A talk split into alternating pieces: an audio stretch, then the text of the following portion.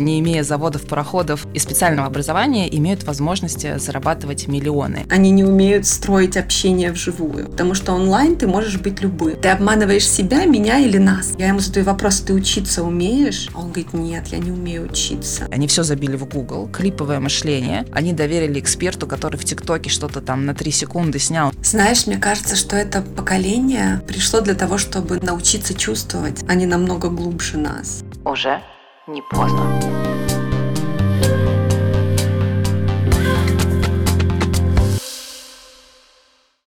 Всем привет! С вами в студии я, Вавильна Татьяна, психолог и нейрокоуч. Уже больше семи лет я помогаю людям поверить в себя и начать менять жизнь в лучшую сторону. Вы наверняка прочли множество книг про то, как нужно жить и достигать успеха. Но чтобы жизнь изменилась, нужно начать с конкретных действий. Каждый мой выпуск — это руководство к действию, так что подписывайтесь на подкаст, оставляйте комментарии и слушайте новый выпуск каждый вторник.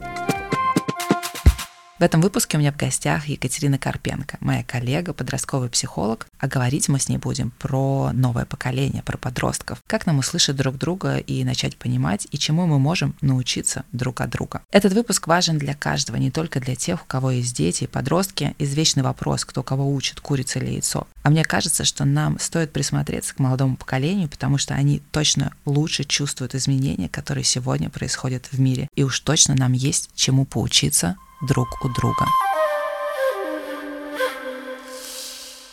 Катя, привет. Я благодарю тебя, что ты нашла время. Почему сегодня хочу поговорить с тобой, почему хочу поговорить по про подростков? Потому что я тут открыла э, интернет-ресурсы и посмотрела самые богатые люди до 20, и оказывается, что сегодня в 13-15 лет э, подростки, не имея заводов, пароходов и специального образования, имеют возможности зарабатывать миллионы. И мне кажется, что, конечно, это совершенно другое поколение, поколение с другими интересами, с другими ценностями, с другими какими-то скиллами, да, оно очень сильно отличается от нас, раз ты тот человек, который очень много проводит времени с подростками, ты тот человек, которому подростки доверяют свое самое сокровенное. И мне кажется, ты можешь подсветить и открыть тайну, что в них такого супер особенного и чем они отличаются от нас с тобой, от нашего поколения, от поколения, которое старше нас с тобой. И вот тогда первый вопрос для тебя. В чем ты видишь их главное отличие? Чем они действительно отличаются. Дети, люди, которые сегодня подрастают, которым там от 12 до 20 лет. Во-первых, большое спасибо за приглашение. И с удовольствием расскажу про подростков, да, потому что общаюсь с ними по 60-70 часов в месяц, поэтому я думаю, что знаю действительно много. Чем они отличаются? Во-первых, подростки современные делают очень много дел одновременно. Они очень многозадачные, чего не скажешь про наше поколение и про людей старше. Еще, что их отличает, они много задумываются про будущее. Для меня, если честно, это было сначала шоком, когда приходит 12-летний, 13-летний подросток, и я говорю, что тебя беспокоит? Он говорит, нужно выбирать будущее, нужно уже решать, куда дальше идти. И когда буквально на прошлой неделе мне, меня посадил сын, ему тоже 12 половиной лет, и он сказал, мама, у меня к тебе серьезный разговор. Я так немножко напряглась. Я говорю, о чем будем говорить? Он говорит, нужно уже выбирать будущее, куда я буду поступать. Ты понимаешь, меня через пять лет университет. Я, конечно, да, улыбнулась, потому что мне кажется, что мы в своем шестом-седьмом классе не задумывались и не думали так эм, далеко. Сейчас современные подростки думают про будущее. Мне кажется, многие из наших с тобой сокурсников, я не знаю, там, одноклассников, они и до 25 лет не задумывались, а кем ты хочешь стать и каким ты видишь свое будущее. Мы во многом отдавали все на откуп нашим родителям. Вот ты видишь, с чем это связано? То есть это была другая как-то практика. Нас не учили об этом задумываться. Почему подростки более осознанные сегодня? Нас, правда, не учили думать о себе, что ли? Вот сейчас современные подростки, они, правда, нацелены на себя, они очень хорошо понимают личные границы, границы. Сейчас такое вообще детоцентрированное общество, да, думают про детей, про то, что их беспокоит, про их потребности. И подростки, правда, лучше понимают себя. Подростки разбираются в своих личных границах, что им подходит, а что им не подходит. Подростки много задают себе вопросов, это для меня ок, не ок Ну, то есть, мне кажется, вот в этом дело. Еще, конечно, в эмоциональном интеллекте тоже. Мне кажется, что когда мы росли, когда я была подростком, никто вообще не знал про эмоциональный интеллект, и просто либо говорили «успокойся», да, не ной, либо там как-то переключали. А сейчас эм, родители, правда, нацелены на то, чтобы больше понимать своего ребенка, больше разбираться в его внутреннем мире. С нами вообще мало кто разговаривал. Наш с тобой подростковый период вышел, я так понимаю, на 90-е годы, когда родители занимались выживанием и зарабатыванием денег. Да? Сейчас у нас действительно есть больше времени, чтобы с детьми поговорить. У меня семилетний ребенок, восьмилетний, она мне говорит, мам, я не могу справиться со своей злостью, мне нужно побыть одной. Типа, я закроюсь у себя в комнате. Ну, то есть мы даже представить себе не могли, чтобы мы так ответили своим родителям. А со мной она договаривается, говорит, слушай, не трогайте меня, я ушла в свою комнату 8 лет, мне нужно побыть со своей злостью.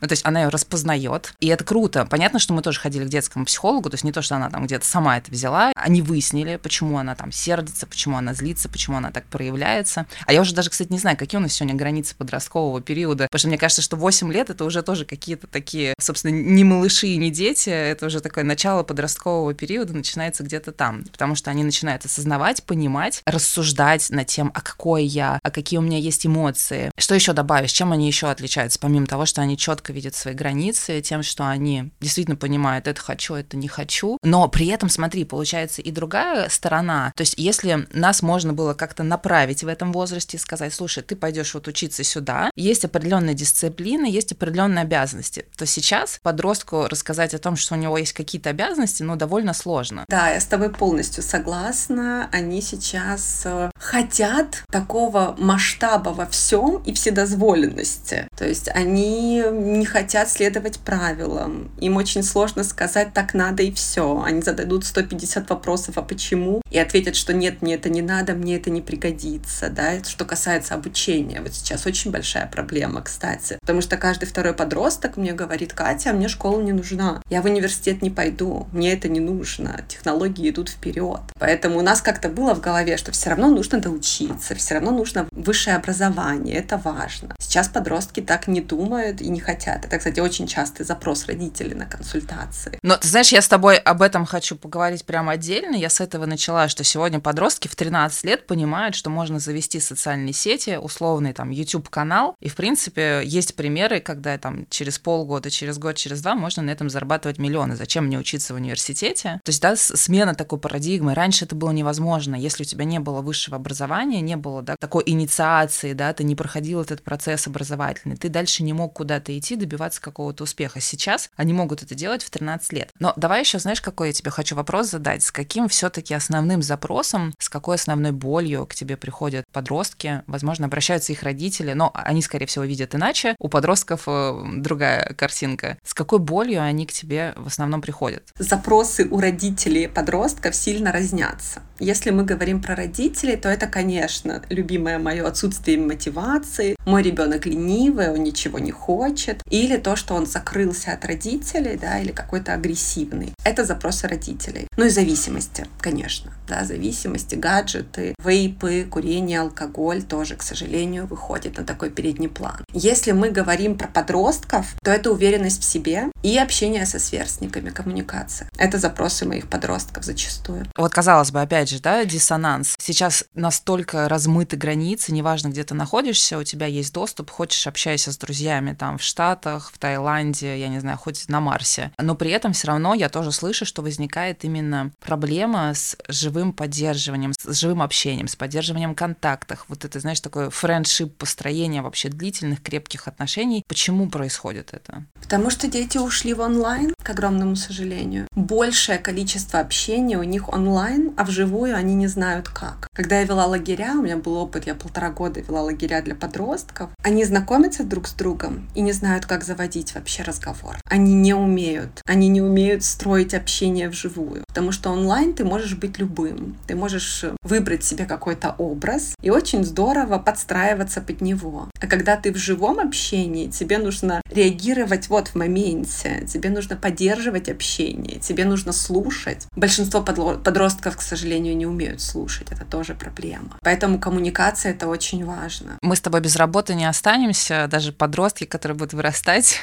они будут приходить к нам за скиллами коммуникационными, потому что в живой жизни мы все равно продолжаем общаться, мы продолжаем строить отношения. Слушай, а подростки именно отношения даже не дружеские, а там, не знаю, первая любовь, уже не первая, скорее всего. То есть как у них это происходит? Доверяют ли они сейчас друг другу? Как быстро, не быстро входят в отношения? Нужны ли им эти близкие партнерские отношения? Очень по-разному. Вот здесь как-то даже обобщить не могу. Очень многие подростки закрываются и пуляют в меня такую фразу «мне вообще отношения не нужны, мне вот дружба не нужна, я вот сам прекрасно справляюсь». У меня, кстати, самая частая фраза, вопрос на консультациях — это «ты обманываешь себя, меня или нас?»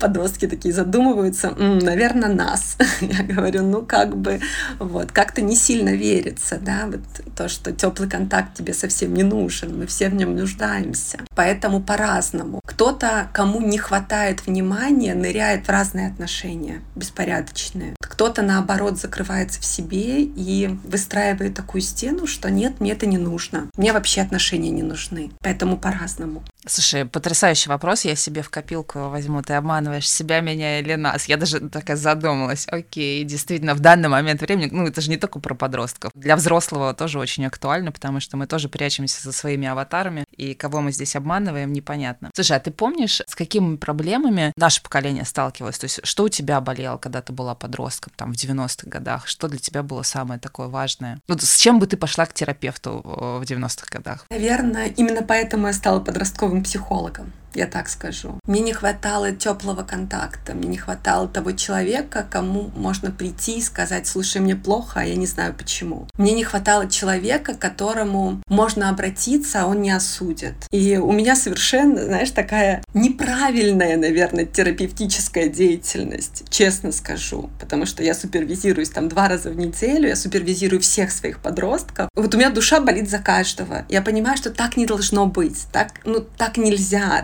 надо как-то это контролировать, но у меня не получается. И у меня есть доступ подростков ко мне все время. То есть если я не сплю, я на связи. Я отвечу. Мне там могут написать, там, Катя, вот мне очень плохо, можно поговорить. Я поговорю пять минут, если я свободна, конечно. Спокойно поговорю. Вот этот мостик к себе, вот мне кажется, что вот этого не хватает современным подросткам. Когда ты можешь знать, что какой-то взрослый, он безопасный, он поддержит, и он не осудит, и он на твоей стороне. Именно этого, этому я учу родителей, да, всегда быть на стороне ребенка. Потому что когда родители жалуются, вот мой ребенок такой невыносимый, я всегда им возвращаю, что, знаете, ему сложнее. Ему в подростковом возрасте сложнее. Поэтому лично мне не хватало разделения моих эмоций, мне не хватало поддержки. Мне не хватало человека, кто просто может контейнировать твои чувства и сказать, слушай, с тобой все нормально. Вот то, что с тобой происходит, сейчас это нормально. Я даже книжку уже сейчас вот написала для СТ, выйдет в январе. Я в этой книжке раз сто написала фразу «это нормально», чтобы подростки просто понимали, что все, что с ними происходит сейчас, это в норме, они не какие-то дефективные, испорченные. Поэтому этого мне не хватало в подростковом возрасте. А нашему поколению с тобой, ну вот да, мне кажется, не хватало понимания взрослых, разделения переживаний, ну и вообще, знаешь, такого акцента на внутренний мир. Тогда было важно, что обут, одет, все с тобой хорошо, вот, значит, все в порядке. Но я с тобой соглашусь, то есть я потом уже в более взрослом периоде своей жизни прорабатывала с терапевтом как раз-таки недостаток тепла, да, от матери, от отца, которые были заняты, ну вот, обут, одет, накормлены, слава богу, да, там на какие-то курсы тебя отвели, и тоже, окей. Ты знаешь, вот ты сейчас рассказываешь, и я понимаю, насколько важна наша беседа и для взрослого человека, у которого нету детей, потому что когда я начинаю разбирать какие-то травмы своих клиентов, чаще всего они кроются именно в подростковом возрасте, даже не совсем в детском. В детском, окей, какие-то там травмы развития, там, не дай бог, ну, кого-то действительно истории разные, но большую часть приходится перепрошивать и перепроживать заново свой подростковый период, где ты, да, остро эмоционально что-то воспринимаешь, где тебе остро не хватает информации, информации, не хватает поддержки, не хватает тепла. И именно в этом периоде происходят самые такие, знаешь, жесткие события, да, там жесткие сверстники, которые могут над тобой издеваться, потому что ты там как-то не так выглядишь. Жесткие родители, которые тебе давят и не додают тепла. Потому что, ну, когда ты лялечка, с тобой все понятно, с тобой все сюськаются, да. А когда ты подросток, тебя уже начинают погонять, повышать на тебя голос, ты такой секой кривой, ты ничего не делаешь. И, собственно, вот здесь, в этом именно периоде закладывается все наши травмы, которые потом мы несем во взрослую жизнь, с которыми потом пытаемся справиться. Поэтому ты делаешь очень ответственную, важную работу. Ты подростков уже на этапе пред, да, входа во взрослую жизнь пытаешься им это ослабить, да, помочь справиться, чтобы дальше они в этой взрослой жизни себя реализовывали. Я провожу терапевтические группы, которые изменят вашу жизнь. Если тебе нужно определить свой вектор, найти ресурс и начать действовать, то присоединяйся. Подробности в описании. По промокоду группа 23 можно получить скидку 20%. Смотри, еще тут получается диссонанс, и мы тоже с тобой затронули эту тему, что родители тебе приходят с одним вопросом, а по факту у подростка это совершенно другая история. Я, кстати, тоже это словила, что я психологу своего ребенка, я говорю, слушайте, вот я вижу картинку так, ну хотя я терапевт, я понимаю, да, потом оказалось, что, конечно же, внутри там совсем все по-другому. И мы, как взрослые люди, любой человек склонен судить по своему опыту, склонен судить по каким-то своим там, да, критериям, оценкам, по своим паттернам. И вот мы наших детей, наших подростков тоже судим, что, ну, слушай, ну мы же учились, мы высшее образование получали. То есть, типа, надо. Хотя мы росли абсолютно в других условиях. Мы росли в совершенно другой среде, другой экономике, в других политических условиях. Сегодня действительно как будто бы, чтобы выживать, не нужно получать какое-то высшее образование. Я среди своих знакомых тоже слышу, что там дети поступают на эконом, на юридический, ну, собственно, как мы делали. Потом на третьем курсе они говорят, да горе оно все синим пламенем, и они даже не заканчивают. У нас хотя бы была мотивация получить диплом, там, не подвести родителей. Сегодня подросткам это не нужно. Ты считаешь это ужас-ужас или же все-таки, ну вот такая норма жизни, и просто к этому надо спокойно относиться и дать возможность там подрастающему поколению дальше проявляться? Для меня это такой неоднозначный вопрос, честно, насчет обучения, нужно это, не нужно, как лучше. Я считаю, что высшее образование, вот если мы говорим вообще про высшее образование, даже если ты пошел не туда, это очень важно, потому что закладывается очень много многое в нас. То есть вот обучение дает много. И, кстати, одна из проблем, немножко в сторону уйду, современных подростков, они не умеют учиться. Я с этим столкнулась, и, если честно, была просто, ну не то что в ужасе, но как-то удивлена. А когда эти ситуации повторяются 2, 3, 5 раз, да, например, ко мне ребенок пришел, ему 16 лет, и он рассказывает, я такой ленивый, не замотивированный, ничего не могу, не учусь. И я понимаю, что нет, ну лени вообще не существует, я в этом уверена. И как бы понимает, что дальше, я ему задаю вопрос, ты учиться умеешь? А он говорит, нет, я не умею учиться. Ну, условно, мама сидела до третьего класса, потом я не сидела, и ребенок не умеет. Но я честно считаю, что образование нужно. Я очень люблю такую метафору, что у нас есть сундук наших знаний. И в этот сундук мы складываем абсолютно все. Не знаю, прочитал книжку, какое-то озарение тебе пришло, вот это в сундук. Не знаю, прошел какой-то курс, это в сундук. Обучился чему-то, вот подростки часто говорят, мне это не пригодится. Ты никогда не знаешь, что пригодится. Вот ты никогда не знаешь, что именно тебе пригодится. Поэтому этот сундук знаний, мне кажется, нужно расширять. Но я боюсь, что... Ну не то, что боюсь, неправильно. Я думаю, что высшее образование будет постепенно отходить. И мне от этого грустно. Ты знаешь, я с тобой соглашусь. Конкретно для меня высшее образование было неким этапом инициализации. То есть не зря это построено, кто-то это придумал, что там есть период детского сада, период школы, адаптации адаптации. Не будем сейчас говорить хорошее, плохое образование там в России, в Америке, в Англии, то есть у всех своя специфика, везде свои приколы, но тем не менее это процесс погружения, процесс адаптации к взрослой жизни в том числе. Если ты пролетаешь этот этап, да, то есть у тебя все равно в школе ты строишь коммуникации одним образом, у тебя есть какой-то таймтейбл, ты в рамках этого расписания живешь. В институте совсем по-другому, у тебя появляется другая ответственность, ты несешь другую ответственность, другие обязательства, у тебя появляется время, которым ты должен тоже менеджерить, то есть это некий этап обучения и научения. То есть, наверное, с точки зрения там «хочу зарабатывать большие бабки», тебе сегодня не надо идти учить эти академические знания, потому что по факту уже настолько все не актуально. Мне кажется, я каждый раз получаю какие-то данные, они говорят, ребят, забудьте, что вы там читали, учили пять лет назад, а то и два года назад, сейчас уже все по-другому. Даже в нашей психологии. Куча там исследований, которые просто апдейтятся каждые полгода. Но как этап инициализации, как вот, я не знаю, как у шаманов, как, не знаю, в племенах, у них же тоже вот сейчас ты там делаешь что-то, потом ты учишься охотиться, потом ты учишься там еще чему-то, дальше ты уже вступаешь во взрослую жизнь. Мне кажется, что вот в городе, там, в нашей культуре это процесс инициализации. Поэтому я с тобой соглашусь, что здесь его нужно пройти как некую такую школу жизни в том числе. Конечно, потому что школа и университет — это точно не просто учеба. Даже далеко не просто учеба.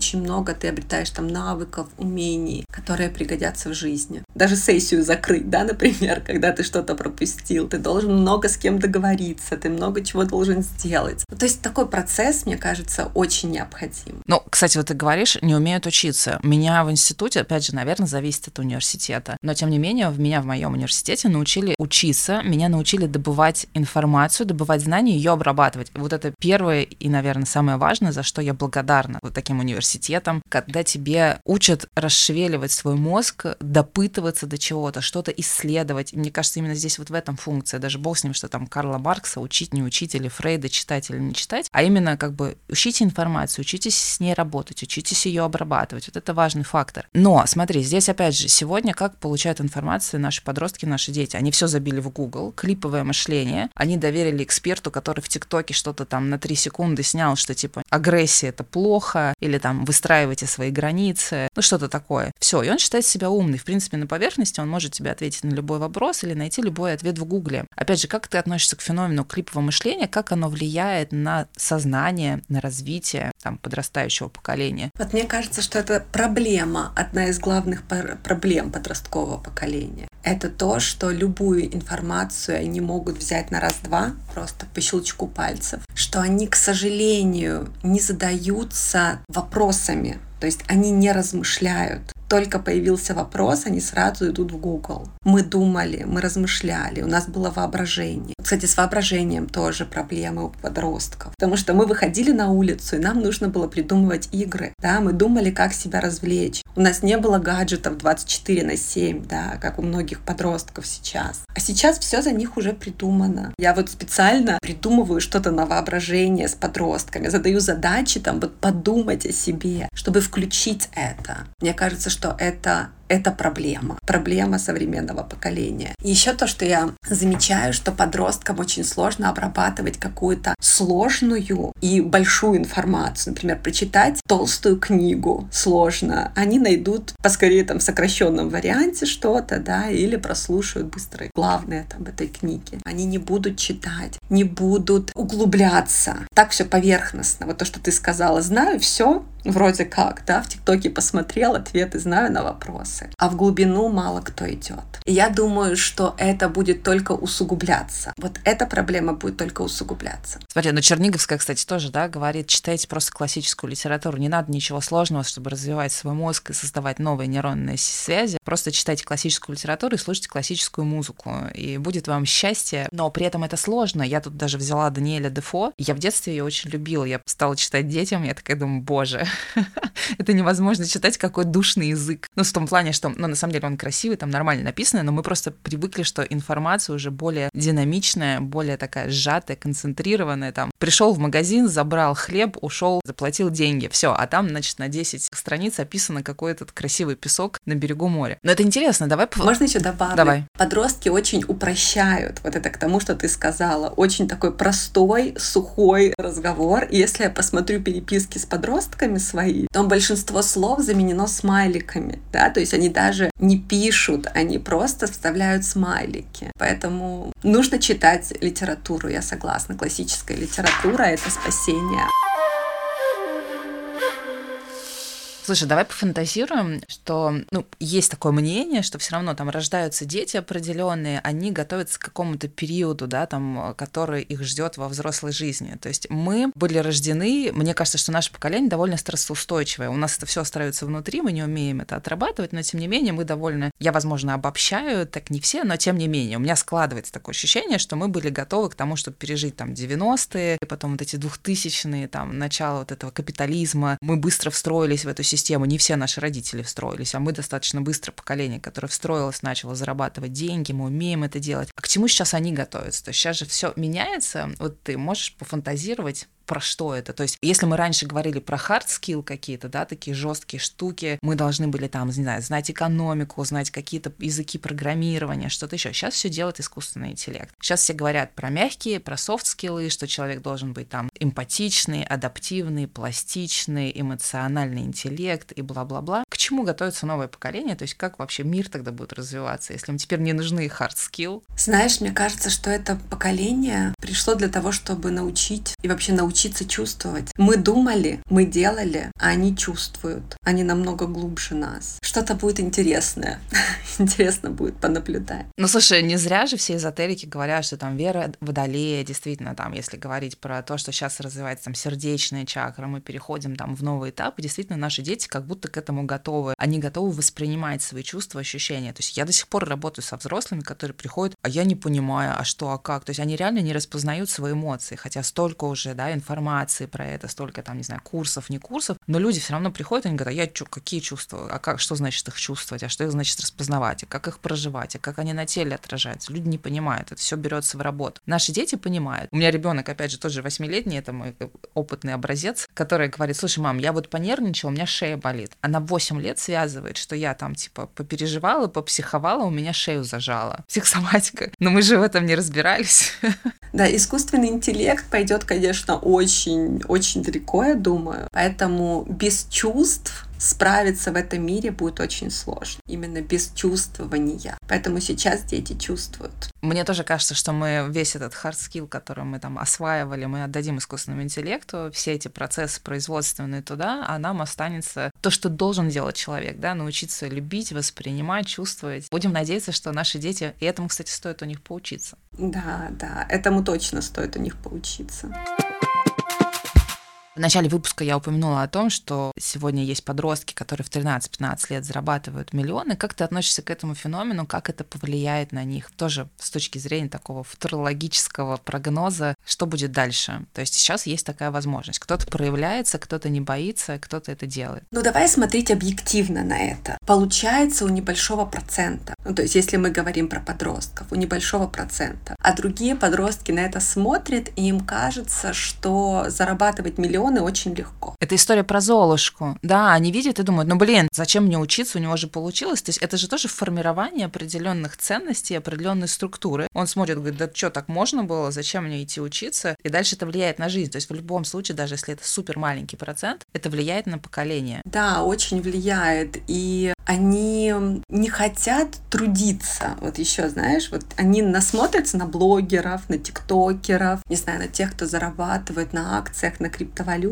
И им кажется, вот до успеха, до миллионов один шаг. И очень полезно подростков мягко, но возвращать на землю, да, что даже тот блогер-миллионник, он очень много трудился для того, чтобы стать миллионником. И сколько он времени в день тратит на съемки, не знаю, рилсов, да, и сторис и так далее. То есть возвращать их к реальности. Потому что подростки, глядя на эти успехи, им кажется, что все слишком просто. И они не хотят ни учиться, ни трудиться. Поэтому я всегда говорю, что рассказывать, вот родителям, кстати, замечательный совет, даю всем родителям, рассказывайте подростку про свои неудачи. Прям вот когда у вас не получалось. Потому что подростки наелись этого успешного успеха. Каждый рассказывает про то, как он стал миллионером, как у него получилось, как он квартиру купил, не знаю, в 15, еще что-то, там частные эти и так далее. И они не видят, что за этим. То есть подростки не видят работу, которая стоит за этим. Поэтому я всегда говорю, рассказывайте про свои неудачи, как вы с ними справлялись, рассказывайте про сложности и как вы шли дальше. Потому что у подростков есть ну, такое мнение у многих, что путь к успеху, он такой. Вот я, вот успех, и мы идем. То есть просто такая вот история прямая.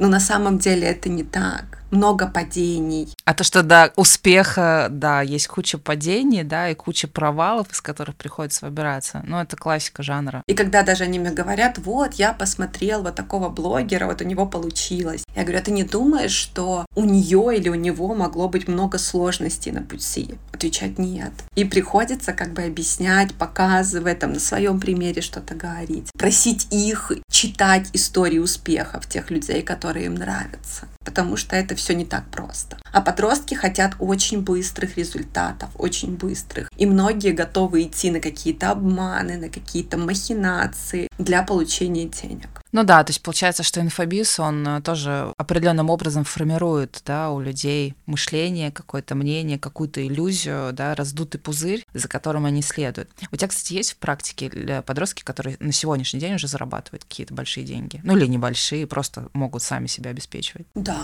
у меня много подростков, которые работают, которые совмещают школу и работу, и у них успешно это получается, да. И я, конечно, искренне, ну, восхищаюсь такими людьми, особенно если они еще успевают не забивать при этом на учебу, нормально учиться, но работать на то, чтобы развивать свои, опять-таки, навыки. Есть меня один парень, он работает в кофейне, и он мне прям рассказал свой план, что он будет делать, как он добьется успеха, ну, то есть вот понимает, потому что, опять-таки, когда ребенок работает, работает, он понимает, что это не все так просто. То есть нам просто только размышлять об этом просто, да, что я пошел и заработал. А вот когда ты пошел работать и в конце месяца только получил зарплату, и еще не такую большую, ты сталкиваешься с реальностью. Еще, кстати, замечаю такой нюанс, что дети, которые идут работать, они больше ценят деньги родителей и вообще то, что делают для них родители. Понимают, что это не просто так сваливается на голову.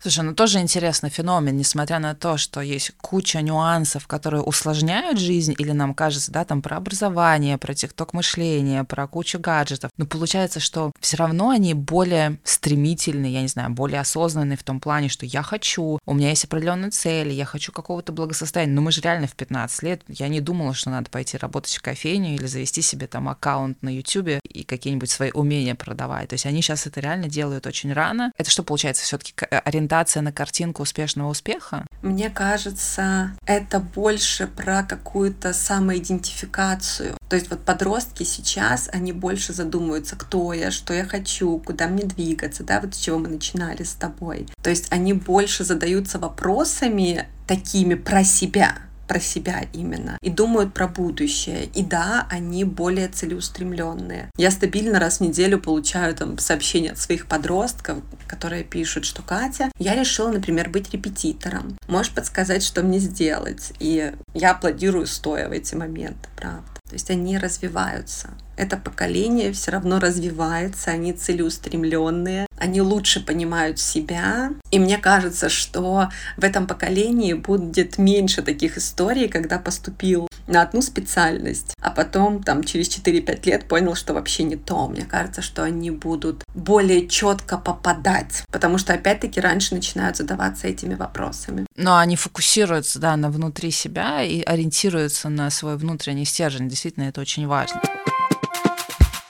Ты знаешь, я предлагаю потихонечку подводить к завершению. Мы с тобой очень много вещей подсветили, чем подростки отличаются от нас, какими были мы, какие у нас ожидания друг от друга, да, то есть какие перспективы мы пофантазировали с тобой на тему того, что нас ждет в будущем. Давай подсветим, а чему, собственно, у подростков сегодняшних можно поучиться, что у них можно подсмотреть взрослому человеку, да, чтобы стать лучше, чтобы лучше слышать и понимать, ощущать, да, там те тенденции, которые происходят. Первое — это контакт с эмоциями. Дети лучше понимают себя и свои чувства, и нам, взрослым, стоит этому поучиться, да? развивать эмоциональный интеллект, о котором мы вообще не задумывались раньше, да, буквально там, мне кажется, пять лет назад никто об этом не задумывался. Личные границы, свои личные границы, понимать, что для тебя допустимо, что нет, и ну, не соглашаться, не знаю, на меньшее какое-то, не разрешать другим нарушать свои границы. Этому точно можно поучиться у подростков. И еще еще, а, конечно, быстрой адаптации к изменениям. Подростки сейчас очень адаптивны.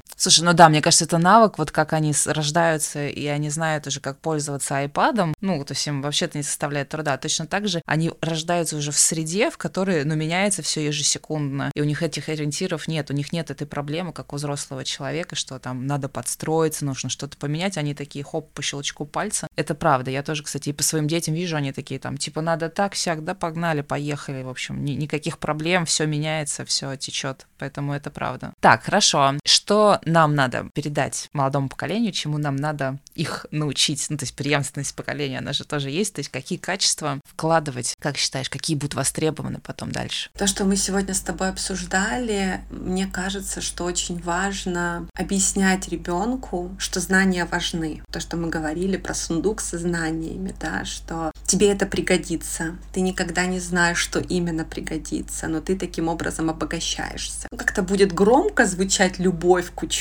да, это же не то, что там раз и передал. Научить учиться. Да, и передать ценность знаний, что это на самом деле единственное, что с тобой останется. У тебя можно забрать все, что угодно, да, там можно забрать этот дом, родители могут лишиться денег, но то, что у тебя в голове, этого у тебя нельзя забрать. То есть вот, вот это объяснять, что правда знания имеют самую, ну, одну из самых высоких ценностей, ну, на мой взгляд. Также важно изучать языки, мне кажется. Это важно тоже передавать детям. То, что мы с тобой говорили про классическую литературу, я бы сказала, что читайте, правда, подсовывать хотя бы там раз в два месяца ребенку книжку и учить задаваться вопросами, то есть давать какие-то непростые вопросы, которые можно найти в интернете, а задавать глубокие вопросы и учить ребенка размышлять. Это теряется в современном мире. Но еще выходить на улицу. Я бы очень сказ... хотела сказать подросткам, выходить на улицу и выходить из онлайн общения. Потому что в онлайне они, конечно, чувствуют себя все как рыба в воде, но намного важнее общение живое. Мне тоже вот это близко, учить учиться, научить учиться и научить взаимодействовать вживую. То есть это то, что от нас, от динозавров, мы можем передать поколению, которое будет дальше развивать это и расширять благодаря своему чувствованию, умению распознавать свои эмоции, еще что-то. То есть такое у нас с тобой классное комбо получилось, классная рекомендация. Я благодарю тебя, Кать. Было очень классно поболтать. Мне кажется, очень тема важная и глубокая. Поэтому я надеюсь, что слушателям будет полезно. Спасибо тебе. А с вами у микрофона была я, Вавильна Татьяна, в подкасте «Уже не поздно». Подписывайтесь и слушайте новый выпуск каждый вторник. В описании ты найдешь полезные ссылки на мои социальные сети. Пусть этот подкаст станет для вас той самой отправной точкой, ведь уже не поздно поверить в себя и раскрыть свой потенциал. Уже не поздно.